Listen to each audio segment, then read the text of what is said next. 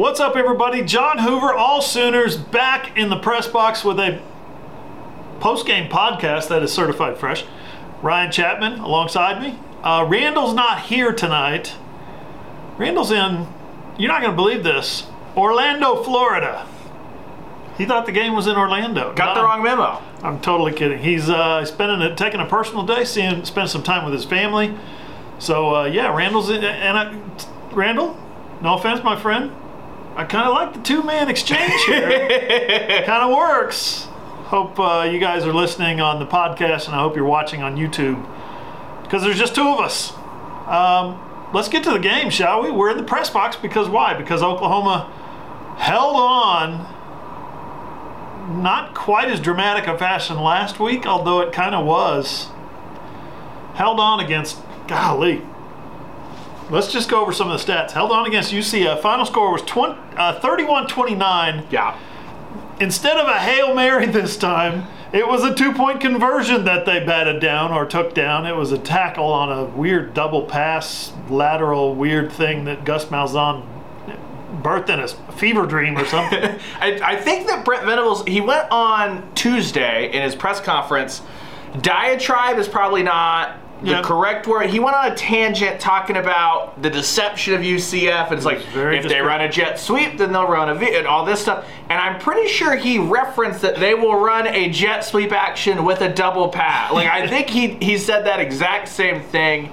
Uh, and that's what they ended up with. I guess um, I didn't go to the Gus Malzahn post-game press conference. I was talking to some of the other uh, OU beat writers that, that popped in real quick, and they said that basically Malzahn said they used one of their two-point plays on the third and one, um, the third and goal from the one-yard line. So this was their number two two-point conversion, which makes a lot of sense because this one was not very effective. Kendall Dolby did a good job pursuing the ball. Uh, Billy Bowman and uh, was it Woody Washington on that side did a good job covering it, and it made everything okay in a very, very weird game where Oklahoma in years past, especially last year, probably should have lost this game. Yeah. Move.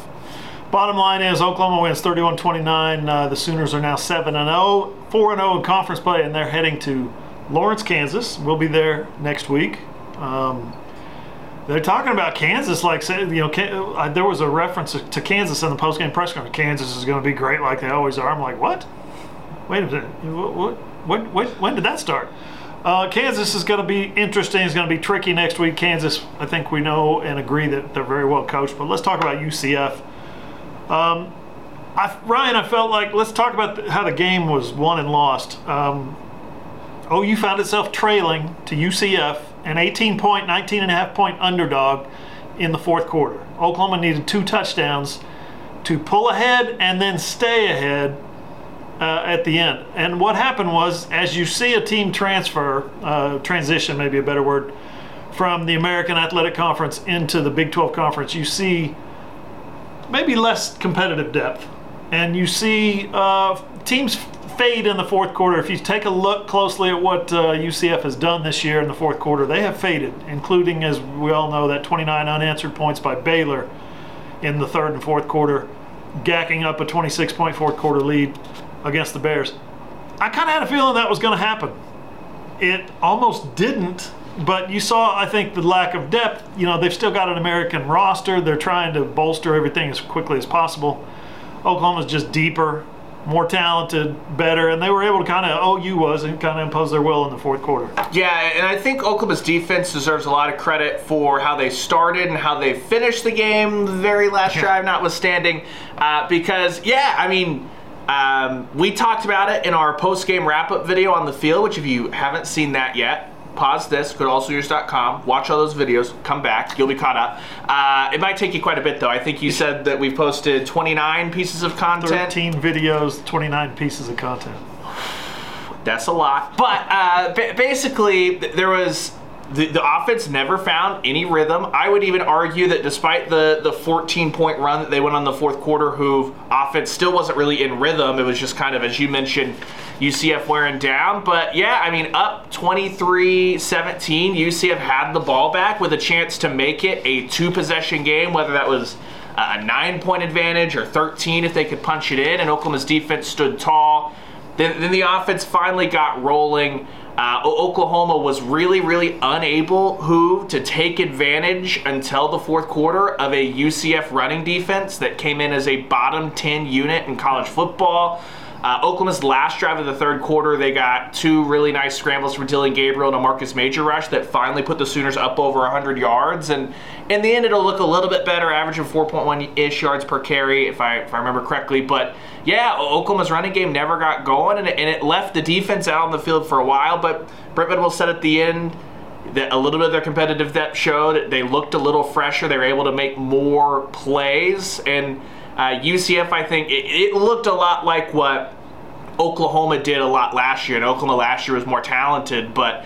Uh, that fourth quarter effort from the linebackers where Gavin Sawchuk finally started to find some room, stuff like that. Uh, I think we saw that in Morgantown. I think we saw that in Lubbock. We certainly saw it on this field a year ago against Baylor about this time of year. It, it just looked very deja vu, except the team that was wearing down was wearing white and black and, yeah. instead of crimson and cream.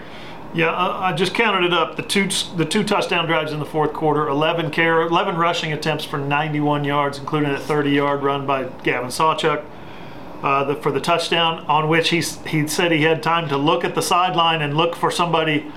You know, on video, you'll appreciate this podcast, maybe not pushing their arms down like, "Go down, go down." He said he looked and he didn't see anybody saying go down, so he went ahead and scored. It was college football's gotten so weird. Well, Dillon Gabriel talked about that. That was a weird that even he got confused because he said for a moment it looked like the UCF defense almost like once Sawchuk burst through the line, let up, as in like the, the let the other team score. So then Gabriel said for a split second, the veteran that he is, even he was confused, was like, wait a minute, if they're going to let us score, should we go down and then yes. take the points? At the end, Jeff yes. Lebby was like, hell no, take the points. We were not, there was not, there was too much time left to not just say, put seven on the board, figure that out later. The time on the clock was 3.13. I think uh, UCF had two timeouts left, I think.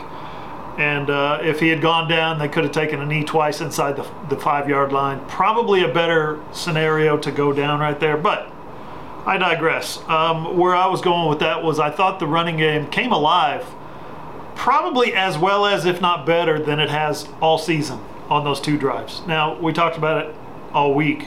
UCF's defense is garbage. UCF's defense was not garbage today. Passes that guys have been wide open have been today they were covered. Um, runs where there were gaps for guys to run, or there were there were gaps in the uh, in the offensive line. You see two offensive linemen, you know, clearing out a little space and you know squirts through a running back. That wasn't happening today. So I got to give it up to UCF's defense. They're better than we thought or they played better yeah, today they, than we thought they would. They played their best game of the season today. Yeah. Um, if if they had had Plumlee against Baylor, I think they finished that out, and maybe this team's viewed a little bit differently because they're not on a four-game skid. They have that Big 12 win off their back.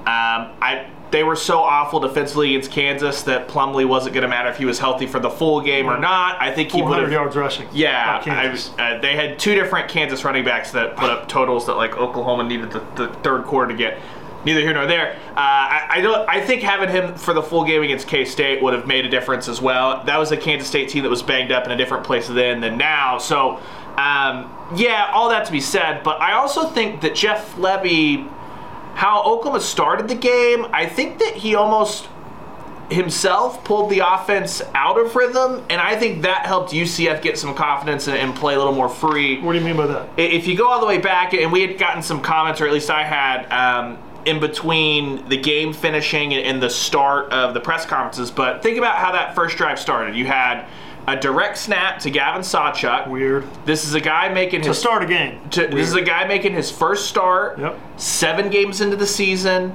Not the most experienced guy in the world. Remember, he only really truly played in one game last year against Florida State.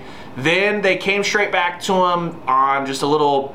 Uh, out route coming toward the sideline and he drops almost that. Like bubble out of the Yeah, back. just a little similar. And then from there, it's almost like Jeff Lebby said, oh, shoot, now they need to get Jalil Farooq running out of the backfield and Gavin Freeman running out of the backfield. Marcus Major's been banged up. He's dealing with a little shoulder issue. Not enough to keep him out of the game, but you could tell they were trying to see is there a different way they could do it. And instead of like, why would you not just line up and run Gavin Sawchuk, Yes. con- quote unquote, conventionally to get him going and start the game, and then try to get into your bag a little bit? And certainly, don't torch your own player's confidence after he has two bad plays by saying this is so uh, much of a disaster that you immediately have to go to Jalil Farooq and Gavin Freeman because, as we found out.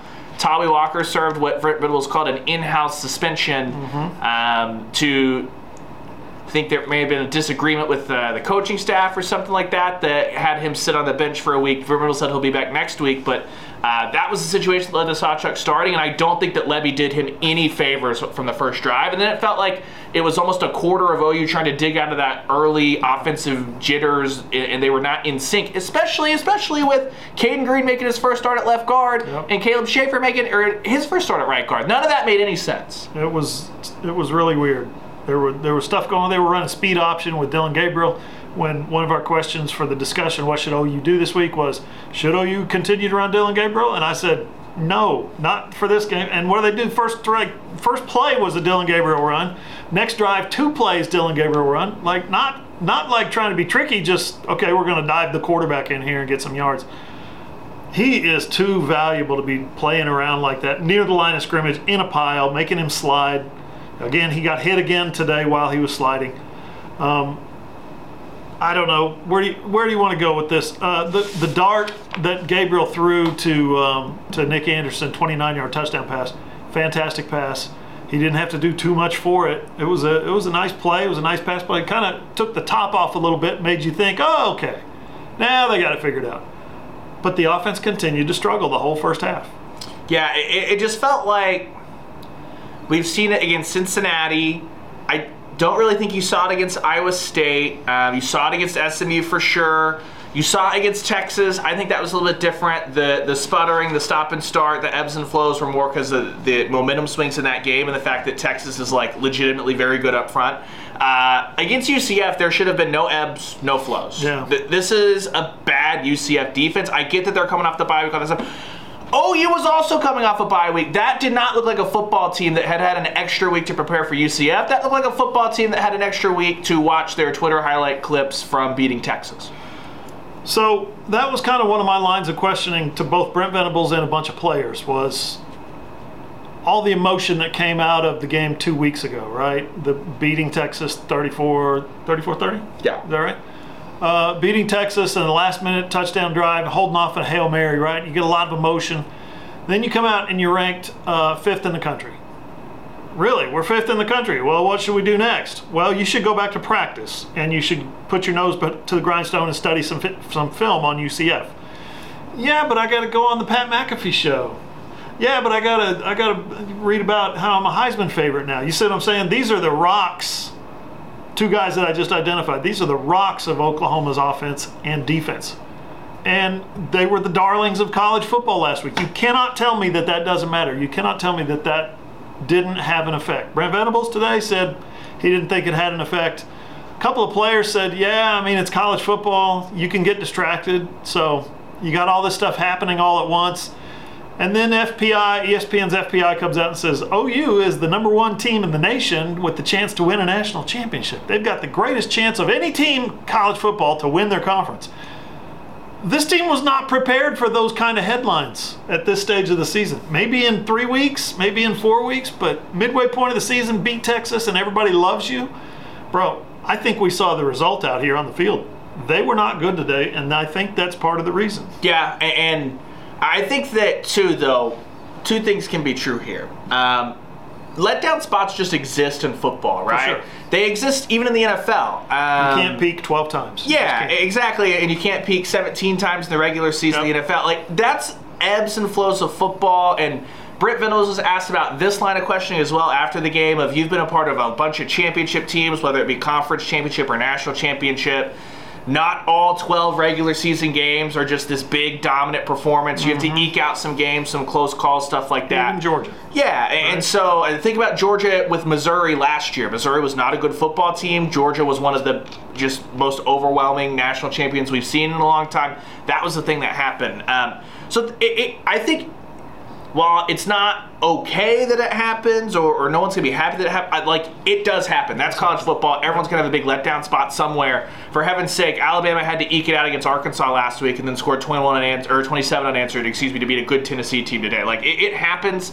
Um, but I, I, thought that Brent Venables had some interesting perspective, and oddly, I was I was fascinated by what Brent Venables was going to look like in the post game, and he was really upbeat and really happy, and he acknowledged there were a bunch of mistakes, and at one point, John, he said, you know, uh, paraphrasing, we made enough mistakes to get ourselves beat today, but we didn't, and we'll take that. And, and I think that that's a coach that's acknowledging it wasn't a great performance, or it wasn't locked up 100% of the time. There were enough big mental errors on both sides of the ball to, to keep UCF in this football game. But the fact of the matter is, that right there was the Iowa State comes into Norman and wins with a third string quarterback. That was OU goes up to Colorado and can't make a field goal, and you're going, what the heck is happening? And suddenly the Buffs win a huge game when Colorado's in the dredges of college football. It's not a Lincoln Riley like that the last 25 years, Oklahoma fans, you know this. When you talk to your buddies, you're like, uh, where's the letdown spot? Where's the inexplicable loss? This was it. This, this was, was it. the this was the inexplicable loss. You had Zach Schmit couldn't hit the broadside of a barn, and Oklahoma won 30 29. So I asked Brent Venables about losing momentum after the Texas win, and he smiled real big and said, "I'm not laughing at you at all." that was his quote. he said, "I don't believe in that. I don't live like that. Every week is a season of its own." I get that.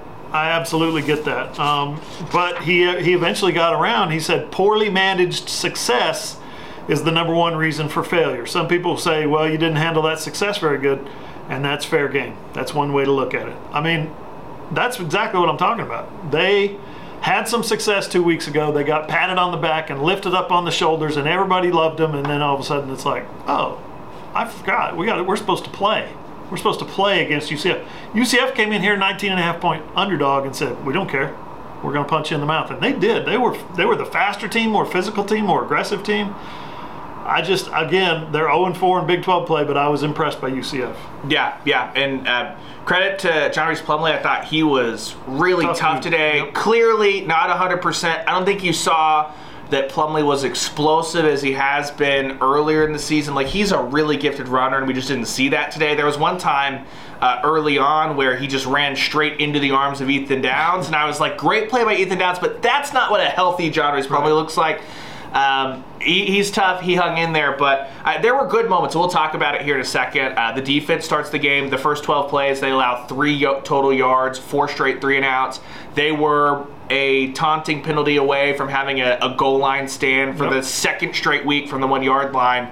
We'll talk about all that here in a second. And they sniffed out the, the very important trick play there on that two point conversion. But it's it's really hard as I don't know if I, I can't actually see what we, you can see on camera, but this iPad right here has USC and Utah playing. And I had a friend point out to me in the post game. Um, this would have been a post game where the previous head coach would have been very defensive the entire post game. We're close. We're really close. People don't understand how hard it is to win a college football yep, game, all that. that stuff.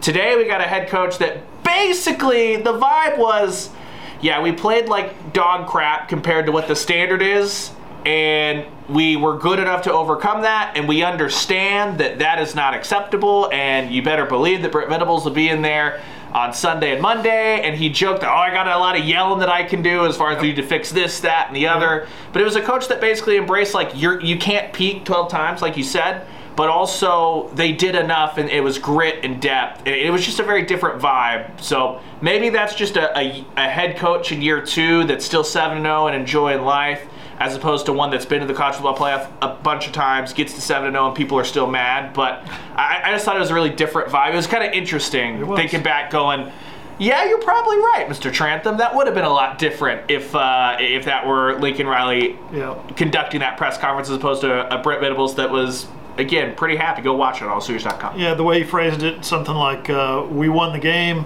and I get to yell at the team." What's better than that? Uh, okay, so offensively, we talked about the fourth quarter, kind of getting the running game going, probably as good as it's been all year. Uh, no Tawee Walker, Marcus Major, a little banged up. So uh, Jovantae Barnes, non-existent today. Uh, he ran in the game. They called him back, and he ran back out.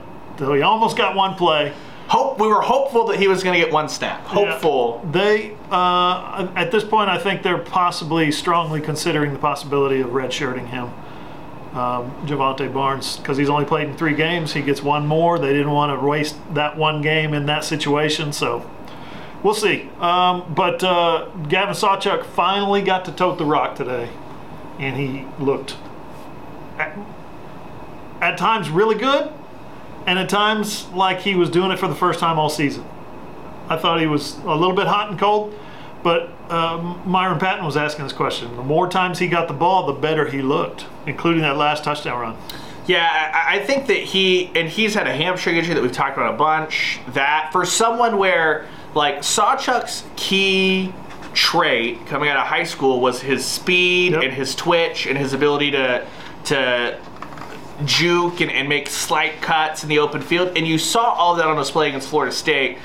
Even in the fourth quarter today, John, he did not look anywhere near as explosive as he did against Florida State. I, I think it's a guy. I don't know if it's that because the hamstrings hampered him. Football shape is something you have to play yourself into. I'll tell you what else, know too, I mean? he's put on some muscle. He's put Yeah. on some weight this year. Yeah, I, I just think that he uh, he still didn't look anywhere near as explosive against Florida State, which is an actual good defense from the state of Florida, as opposed to again like Oklahoma gets no passes. I don't care if Caden Green and Caleb Shaffer had never played football before. Kansas had two guys run for basically about 300 yards on like 30 carries, Yeah. and Oklahoma couldn't do anything until the fourth quarter day. This is not a defensive line you should have had to wear down, but they did wear them down. Um, I want to see more from Sawchuk, but but here's the here's the important thing. When he got going that 30-yard touchdown run, that's the kind of explosive play that Marcus Major isn't capable of if he's not 100%. That we've seen Tawee Walker get past the SMU defense and then get run down. We've seen Dillon Gabriel get run down by the Texas defense on a really, really long run, a great run.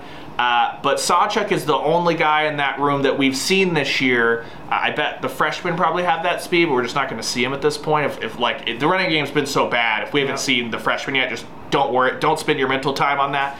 Uh, but Sawchuk's the only one that can house one of those, and so that's going to be really important, I think, down the stretch, is to get him into playing shape. Because uh, he is the only home run hitter they have in the running game, unless Jalil Farooq pops one off out of the backfield. They call him G Freaky, Gavin Freeman. I think we need to apply that to uh, Nick Anderson. N Freaky. That doesn't really come off the tongue like Yeah, it's not as smooth. Maybe we'll, we'll workshop it. Nick Freaky, Freaky Nick. I don't know. I think Anyway. that, unfortunately, I think that uh, he probably needs to borrow his brother's nickname that Toby Rowland gave him, Mr. Anderson. Mr. Anderson. Hello, Mr. Anderson. Welcome back. Uh, yeah, Mr. Anderson uh, is a freak. That's where I'm going with this, obviously. Uh, he led the team in receiving today, five catches, 105 yards. He had a 42 yard touchdown and a 29 yard touchdown. Hard to cover him, and like I said, a couple of those catches were very well covered. Uh, and then the 42 yarder was wide open because that's what he does. He gets open, catches touchdowns. So five catches, two touchdowns. What's that give him? Seven for the year? Or gives that him eight for the year. Eight touchdowns. Eight touchdowns on and 16 receptions. 16 catches. Per, it's perfectly half. That's pretty good. Half of your touch, half of your catches are going for touchdowns.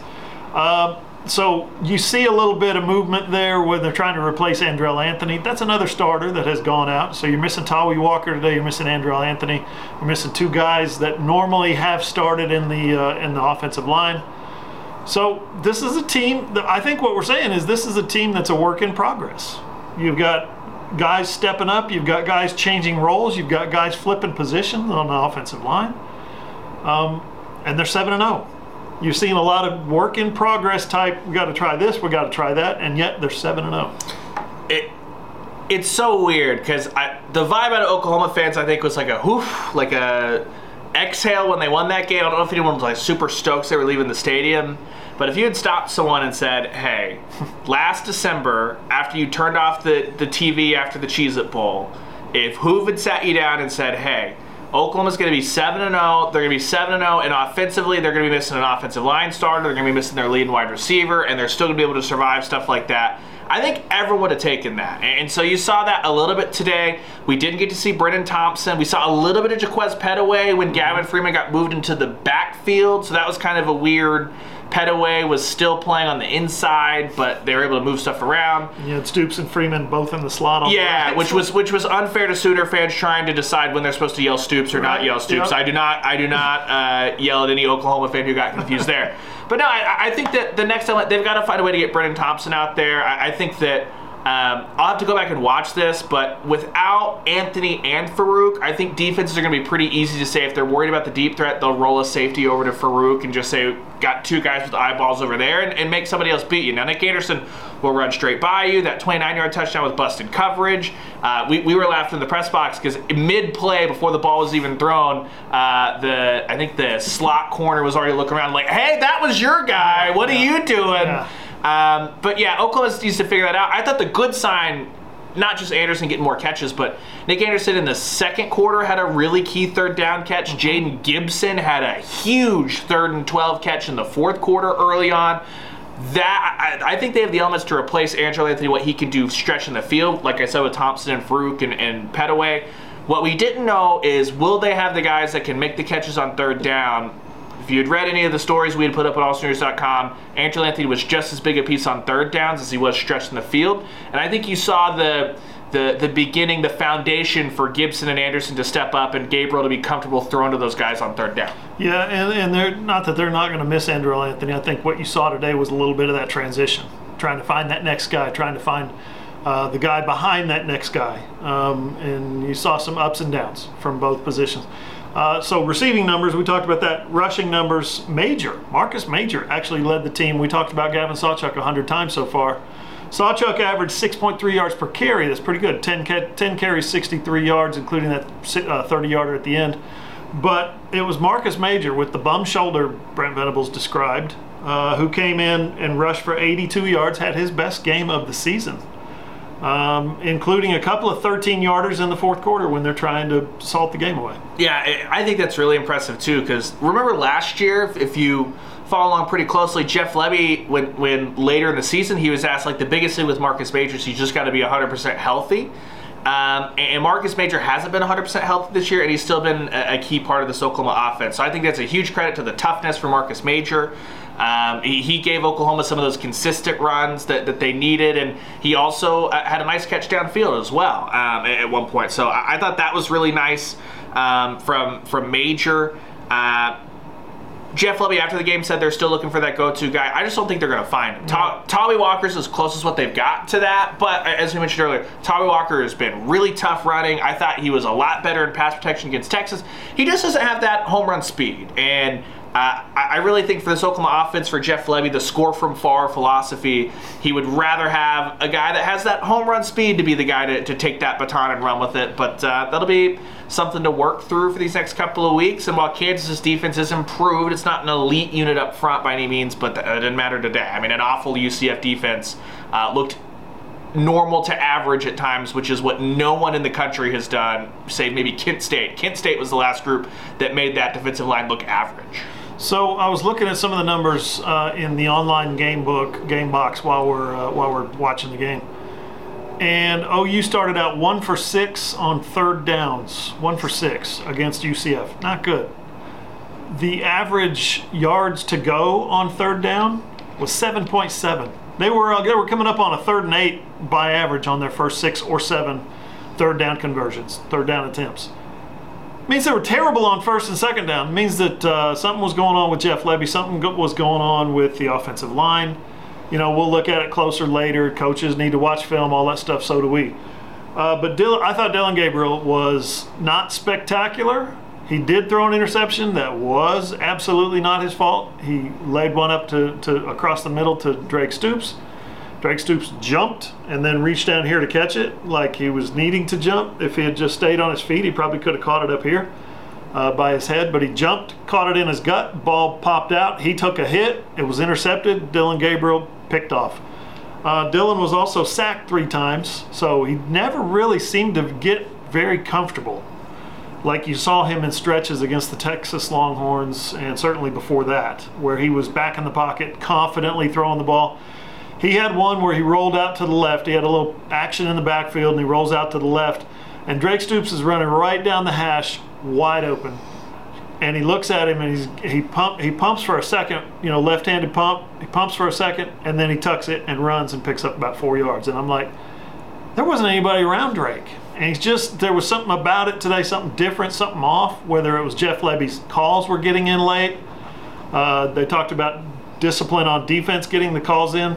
I think there was something going on with the calls getting in late with Jeff Lebby because he just wasn't real. Dillon wasn't operating with a lot of confidence today. Yeah, Dillon also missed. Uh, there was a play that he was scrambling around behind the line of scrimmage in the first quarter. I think it was the second I think it was the first missed field goal drive, so the second drive of the game or the third drive of the game, where LV Bunkley Shelton was wide yes. open on the A in Oklahoma in the corner. Like he was going to catch the ball and turn and go pet Boomer and Sooner, and no one would have not been the wiser where the football was, and Gabriel just didn't find him.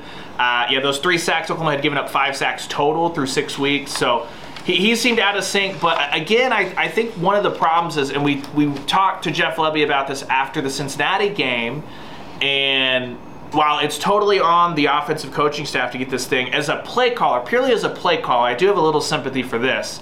When you don't know where the play is going to bust, play to play, it's really hard to game plan around that. If you know that your left tackle is going to get rinsed every play, then you can say, okay, what do you do? You put a tight end and a running back on that side, you have somebody chip, you start to game plan around that, right? Mike Gundy's been brilliant at that for years. I think he's like one of the most self aware coaches to be able to say, I think that this is a weakness. How do we try to cover that up? Oklahoma continues when the offense sputters. At one play, it'll be the offensive line. The next play, it'll be it looks like the running back didn't get a great jump or something like that. It, like it and Jeff Lebby after the game said, yeah, the inconsistencies are coming from different spots. Like every group is having them. And I think that that's really hard to, to call a play for when you're like, well, the left side of the line took care of business the last two times I made this call. Let me call it down. Left side of the line gets blown up. And you're just like, what do you do? Uh, it's got to get fixed. And again, that's on the coaching midweek. But from a pure play calling perspective, I think it's really hard to get into any kind of rhythm when you don't know where the. Uh, where you got to plug the holes, yeah, play to play. And to be fair, no Andrel Anthony, no Tawee Walker, uh, two new guys making their first career starts at guard. Uh, it just it just is what it is right now. And like I said, they're seven and zero. Oh. You want to switch over to defense? Yes. Let's t- switch over to defense. Danny Stutsman was the star again, statistically speaking, 12 tackles, uh, one tackle for loss, one forced fumble. Um, the team as, as a as a unit, 13 tackles for loss, three quarterback sacks. Brent, I thought, really loved that when he was talking about it in the post-game press conference. Um, Trace Ford knocked down a couple of balls at the line of scrimmage. Guys, I thought they were playing great. I thought they were playing amazing the first four drives. But then you start, you, you put them back at the 25, they, they go the distance. Back-to-back drives, one of them was a touchdown, one was a field goal. And all of a sudden, uh, UCF leads 10-7, and the defense starts wondering, doubting itself and Ted Roof talked about it. You're talking about uh, calls getting in a little bit late, guys not having discipline with what the call is coming in. They don't know, they don't trust it, they don't believe it, they don't uh, anticipate it. Um, what else? There's um, there, there, were guys that were uh, there. He said their eyes were in the wrong place. They're reading the wrong keys. They're getting beat. Um, the the 86 yard touchdown pass there was trickeration in the backfield. They're doing some movement, motion, and all of a sudden, uh, John Rhys Plumlee comes out and floats, rolls out, and floats a throw down the sideline. And Woody Washington, who has been excellent in coverage all season long, Woody Washington, it's like he's not even on the field. He was 15 yards behind the play. So, some amazing, great, consistent, big time plays, lots of tackles for loss. And then some others where you just like, there's four or five plays where you're just like, what? Head well, scratchers. more than any performance this year, this to me was literally like five bad plays sunk the entire view of yeah. how the defense played. Yeah.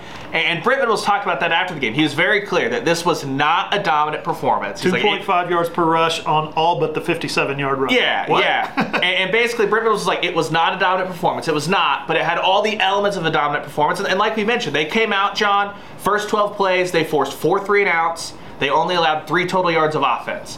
Through the first 22 plays, that that's when UCF punched it in and scored, right? On 21 of those 22 plays, UCF combined for 22 yards. The other play was the 54 yard scamper. They ended up down at the one yard line. And then you talk about, okay, Hoove, remember how that played out? They get the 54 yard run, UCF does. He's out at the one yard line. First down, what happens? Oklahoma stuffs him. Second down, what happens? Oklahoma stuffs them. I turn to you and I say, "There's no way this is happening two weeks in a row. That like this is not something that is Oklahoma football. I know that the defense is better, but Oklahoma fans do not just get two goal line stands two weeks or two games in a row. Gaylord Family Memorial Stadium is on its feet. It's as loud as I've heard that thing in a hot minute for that third down play. And what happens? Oklahoma blows UCF back, and I was like, It's third and four at this point. I was yeah, I was like, holy crap, they just did it. And then Jaren Kanak just loses his mind for two seconds, and with a guy laying on his back in the pile, he takes a step to bow over him and yell in his face. Stuff that we didn't see Ethan Downs flagged for against Quinn Ewers last weekend that we had or two weeks ago, whatever, last time out, that we had said got away with that one. We were glad the refs let him play with the passion. The refs didn't let him play with it today. You got the the kiss blown on the sideline on that big uh, pass that, that you mentioned. That was called for a taunting. This was called for a taunting. UCF gets a new set of downs. Uh, they get a timeout to avoid a false start, and they're in the end zone the next play. Like Oklahoma was literally one two second just blackout from Jaren Kanak away from having two goal line stands from the one yard line in two games. Yep. That's how close Oklahoma's defense was today. Uh, Brent Venables, this had all the makings of a dominant performance on de- on defense. It wasn't. I think he's kind of hollowed out a little bit by that because they're they're that close, like you're saying. Just don't do that. Don't give up the. Don't get your eyes in the wrong place and get beat on an 86 yard touchdown. Don't um, have a bad run fit on the 54 yard run to the one yard line. Don't have a mind fart, a brain fart, and and lose yourself in at the three yard line standing over a guy, flexing over him on third down after a third down stop. Jared, just go stab Danny. Like you, you can stab each other. That's you know what I mean? With the katana, yeah. Yeah, with the katana, you can do your ninja celebrations, all that stuff. And two, part of the frustration on that 54-yard run, Brent Venables up there. He's like, "Yeah, we worked on that play all week. Worked Yeah. on that play all week." Talking to Danny Stutsman, Danny Stutsman said before that play, him and Jaren Kanak were calling out the play, and then they had a bad run fit by the end, which opened up the hole. They got washed into trash, and suddenly everybody's chasing it you can't let that stuff happen. But again, even from last year, not even compared to the old coaching staff, just last year. Last year, that's not something where they prepare, prepare, prepare. Stutsman and the other linebacker call it out, and they don't make the play. It's a lot closer to what you want that to be than, than what it was a year ago. And I think that just shows why, as good as Oklahoma's defense has been through the first half of the season, there's still a lot of room for this group to improve. Now, will they get there, or is it going to take another offseason? The next five games will tell us that, boss. But I, I think that they have the potential to, to take some steps forward to be even better by the time uh, this team's still going to play in Arlington. I'll tell you that right now. Uh, again, because they were supposed to lose this game. That, that's what the college football gods had said. This was the Oklahoma banana peel. It didn't happen. Uh, Trace Ford had two tackles for loss as well. He had a Trace Ford decapitated a man. Yes, he did. He, I, I almost thought that he tackled Plumlee at the mesh point, and that was when Kanak, the drive before, almost tackled Plumlee at the mesh point. Yes. Uh, did- is that the one where somebody's hat came off? Uh, There was a punt return where uh, somebody's hat came off. Well, no, no, UCF was hitting, man. because UCF was going toward the north end zone, which I'm pointing wildly, Okay. and Plumlee got lit up, and they were having to make the determination if they're going to kick a field goal on fourth down or not. And as the ref was ushering Plumlee off because they triggered a hit, that that was Gus Bus. Mr. Malzahn was like, "Yeah, we'll take the field goal, please." Yep. Boomer was really good, by the way. Uh, his counterpart was not. I missed that. What happened? Uh, Boomer, the UCF kicker, really, really good. Boomer, not the. I thought we were talking about Boomer and Sooner Oh. ponies. Like one of them crapped on the field and the other one didn't. I Ah, thought that's well. where you were going. Come on, boys. Well, when you talk about Oklahoma's kicking game, one of them crapped on the field and the other one did. Boomer did absolutely did not. Uh, the second biggest defensive play of the game, I thought, was Peyton Bowen's sack on third down. We talked to him after the game. Peyton said that was his first career sack in the sport of football. He's never done it before on any level. How cool is that? Um, he came in, he thought he was going in, he came back out, and he's like ready to go on second down, ready to go on third down. Oh, they send me in on third down. He goes in on third down, lines up, and he knew it was a blitz. They worked it during the week. They said, get ready to run this. He's like, oh boy, this will be fun. They'll never let me do this. He goes in untouched, unseen by John Rhys Plumlee, and just broke him in half. Uh, didn't force the ball loose or anything, but it was uh, it was a third and long uh, sack, and he just took him down, made, forced the punt, and I think that in a lot of ways, obviously Oklahoma responds and scores the, touchdown to go up eight after that. But that was one of those plays that just it, it's going to go under underlooked, underappreciated. I think. Uh, and then we'll talk about the biggest play here in a second. Yeah, I thought the biggest part about that too was. Uh, first off, Britt Middle said this after the game. I think he phrased it as uh, sometimes you get guys in that position and they faint, basically saying they whiff on the blitz.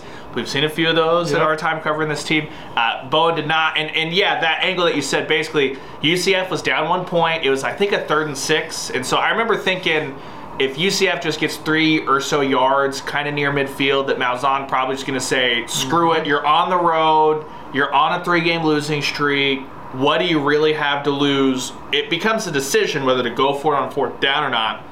Not the case. You, you get that sack, it brings that way back and forces Gus Malzahn to basically say, "Got to punt the football." Hope that the defense can get a stop, and they did. And they extended to eight.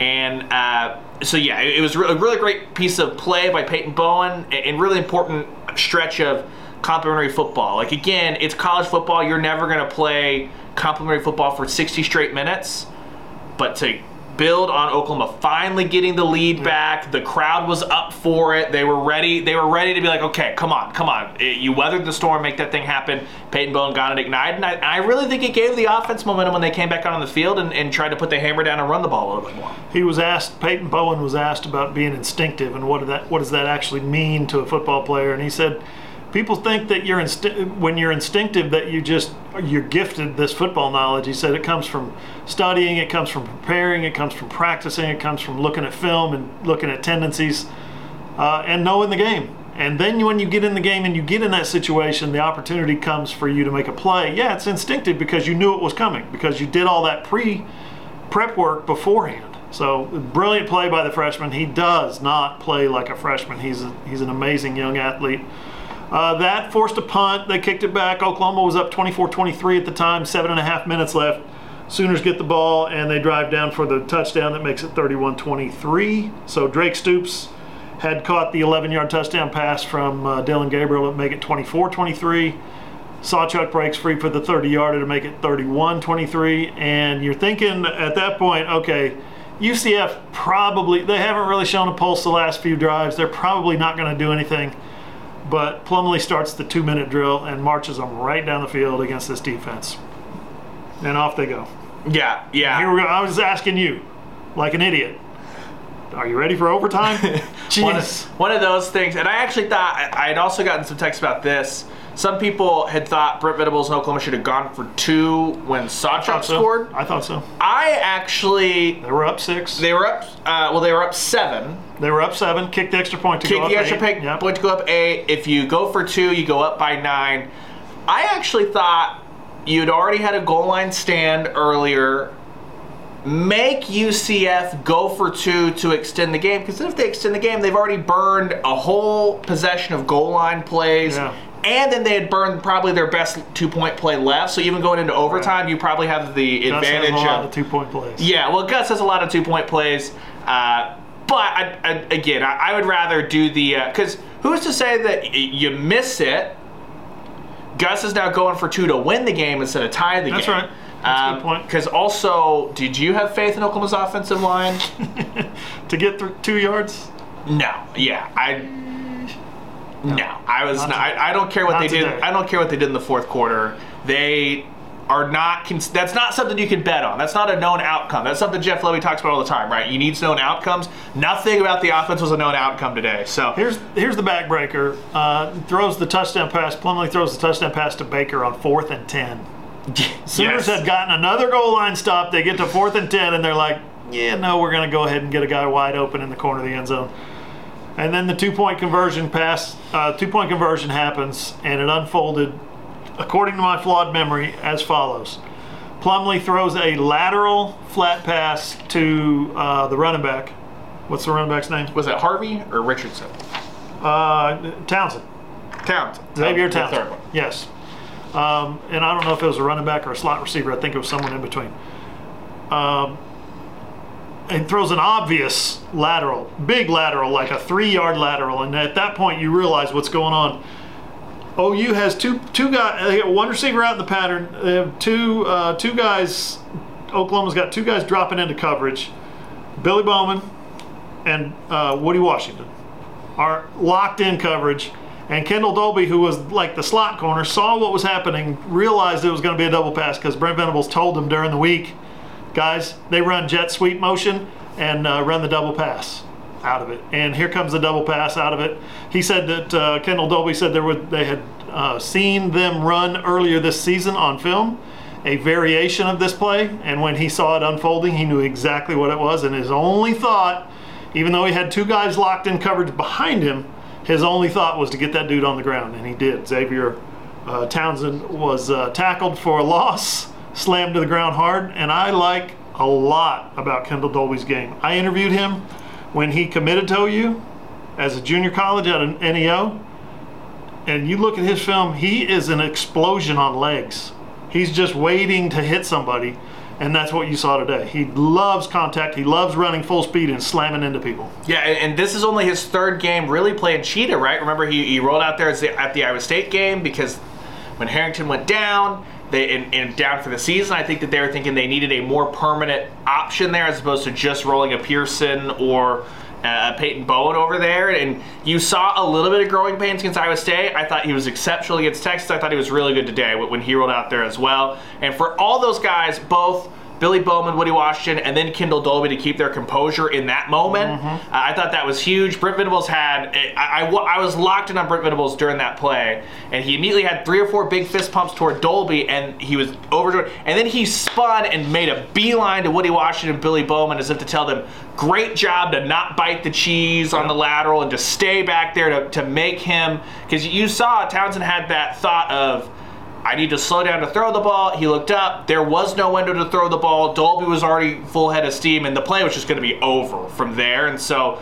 uh, that was huge by all three of those guys in, in the secondary on uh, that near sideline, the, the Oklahoma sideline, uh, the west sideline there to, to make that happen, to, to stop that two point conversion play. And like I joked on the field, who over the past 10 years, Oklahoma's put together this weird Rolodex of great defensive plays on two point conversions Yeah. to save games or, or not send things to overtime. Yeah. Just a weird occurrence. Don't try it. Let that be a lesson to you. It's the same score as the uh, TCU learned. 2015 TCU game when Iowa Stephen State Parker batted it down. well, uh, yeah, that's right. Iowa State. I forgot about In the that. in the Hertz Purdy Bowl. Oklahoma State.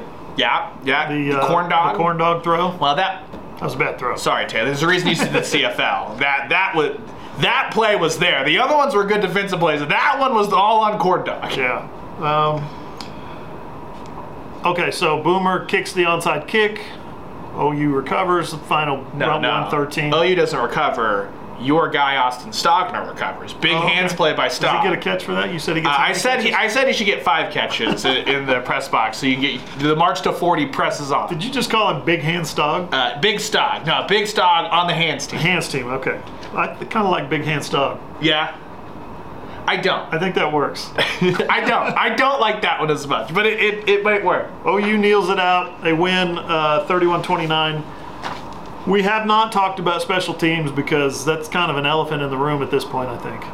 Yeah. Uh, special teams, on the whole, are pretty good. It was actually it, it was just one element today. It was It was kick- good good punt coverage, good kickoff coverage. I thought the the, the punt returns and the kick returns are both good. Freeman had a couple uh, in the in the punt return game that he basically was like, I'm just gonna have to catch this and ap- just get absolutely rocked to save field position. But he held onto the football. He had a good punt return.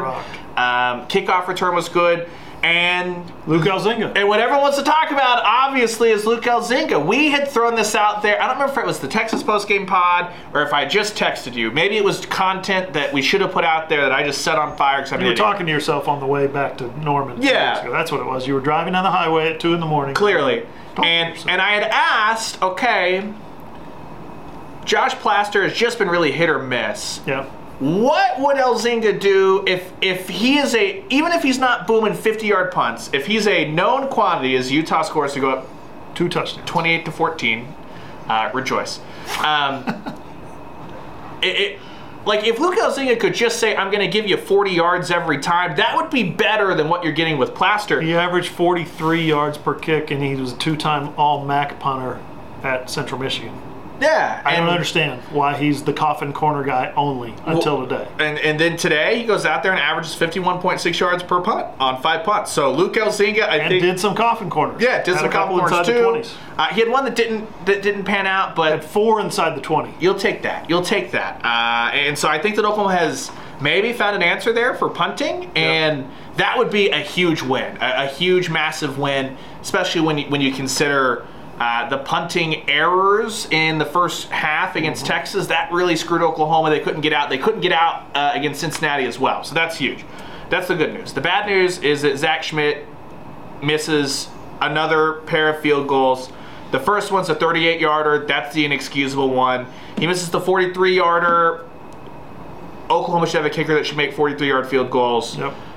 If you miss one here or there, the issue is you go back, he misses a gimme in the Cotton Bowl. He makes the 25 yarder going into halftime. He's still perfect. The weird irony is here's the. mi- Zach Schmit was 4 for 4 on PAT, PAT attempts today. He's 30 for 7 for 37 on the season, 94 for 94 for his career. That's the fifth longest streak made in school history. He just can't kick actual field goals. Actual three-pointers. Brent Venables said that he sees him kick him in practice all the time, that he's still the guy. That's bad news. Bad news. Steph Curry's got a better percentage shooting three-pointers than than Zach Schmit. That's not a stretch. Yeah. Um, I don't know what the answer is. Although during the during the game, I posted in the blog, the live blog, which you need to read during the game because it's a ton of fun, ton of our uh, real time observations. If you haven't seen it, uh, it's big time. Uh, I posted that it's time for Brent Venables to move on. Gavin Marshall is the kicker's name. Uh, Reddy Mus- Mustafaraj. Did I say that right? sure. Close enough. Open the competition up. That's what that's what they've got to do moving forward. Um, he mi- he missed two today. Uh, those were listen. This was a game. Brent Venables said it. Could you have lost? Would you have lost this game last year? Yeah, I think I believe so. He said. I believe we would have lost this game last year. That's how he that's how he said it. You missed two field goals. That's six points in a in a in a two point game. Six points in a game where your largest deficit was six points. Yes. So credit to the defense. Um, here, here's the thing that I just didn't understand. And if you listen to the All Sooners podcast, you're probably annoyed with me saying this because I yelled about it all of March. Oklahoma had no issue going to the transfer portal for every other position on the field, including punter. Yep. Zach Schmit was bad last year. He was in the 100s. Twelve of eighteen. He was in the 100s, and if you go, uh, the Baylor kick was a really long one. I think Venables just rolled him out there to see see what his range was. Okay, fine. Every other time he was put in a pressure situation, he missed the kick. He clearly is a kicker that can't deal with the pressure. I thought that was obvious last year. I don't understand how Oklahoma was not aggressive. Maybe there were no field goal kickers in the portal. I, I was not monitoring who was in the portal. I was just yelling that they need a different option. I've got news for you. You need to tamper for a kicker. This is going to cost Oklahoma a game. It will. They're not good enough. They're not consistent enough offensively Yeah. to overcome the fact that you cannot rely on Zach Schmit. You can't. I think you could say defensively as well. Based, Yeah. Based on what we saw today, they're going to give up a 40 yard run or an 80 yard pass at some point during the game. You've got to be able to make those up, those points up somewhere else in the game, and that's field goals. And if you have to settle for field goals, you better damn well make field goals because if you don't, the other team's got the football in good position and they're going that direction now.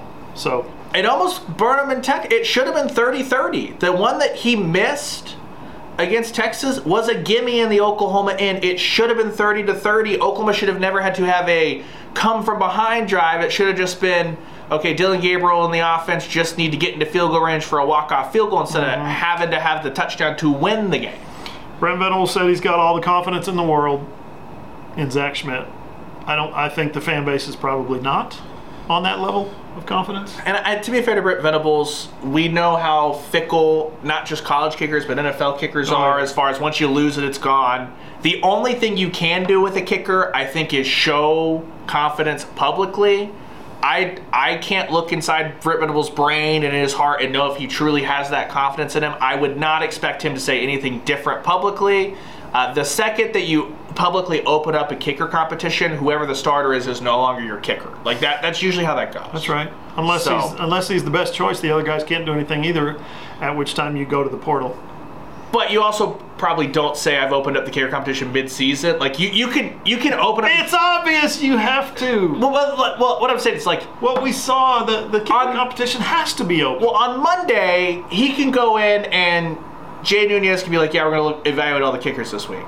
Great. Yeah, evaluates them every day, every game, every week. But I don't think Brent Reynolds can say that on Saturday. The second that you say the kicker competition is open, I would have said it. then Gavin Marshall's your kicker. Now, I would have said I've got confidence in him, but that's something we need to look at. now Nothing wrong with that. they need to pick somebody different because I, I no longer care what Zach Schmit does in practice. It's clear that he can't handle the pressure of a game. Totally day. different. Totally It's different. clear. It's just situation. I, I hate.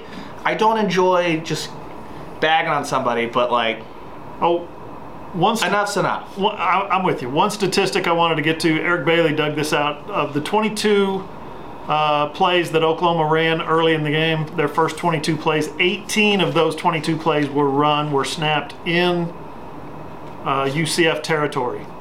18 of their 22 plays were on the plus side of the field, and they came away with one touchdown, seven points. That's not good. No. So you got to have a kicker that can kick.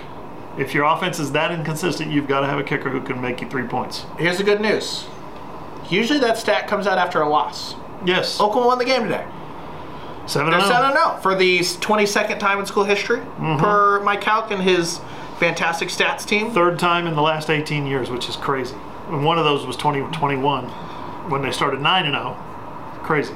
Speaking of which, have you seen Lincoln Riley on the iPad recently? No. What's he doing? In the first half, Lincoln Riley was in a white short sleeve dry fit. Yep, yep. He switched to a long sleeve at halftime. Oh, okay. Sweated through the pits. He, I, well, no, I think I think it. Batted in the air. I, hey, it's it might be the first halftime adjustment Lincoln Riley's made in two years. oh, that's a good one. Thank you. Ryan, congratulations. Thank you. That's a big time. It's a big time shot. And with that, we're on to Kansas. I think episode 215 has just ended. We can't do better than that one. Hey, want to thank you guys for listening. We'll be back next week on the All Sooners podcast, uh, Wednesday, I believe. You can find that one and all of our shows on Apple, Google, Spotify, Podbean, iHeart, or wherever you get your podcasts. Uh, if you have an Amazon enabled device, just say, Alexa, play the All Sooners podcast. She will hook you up.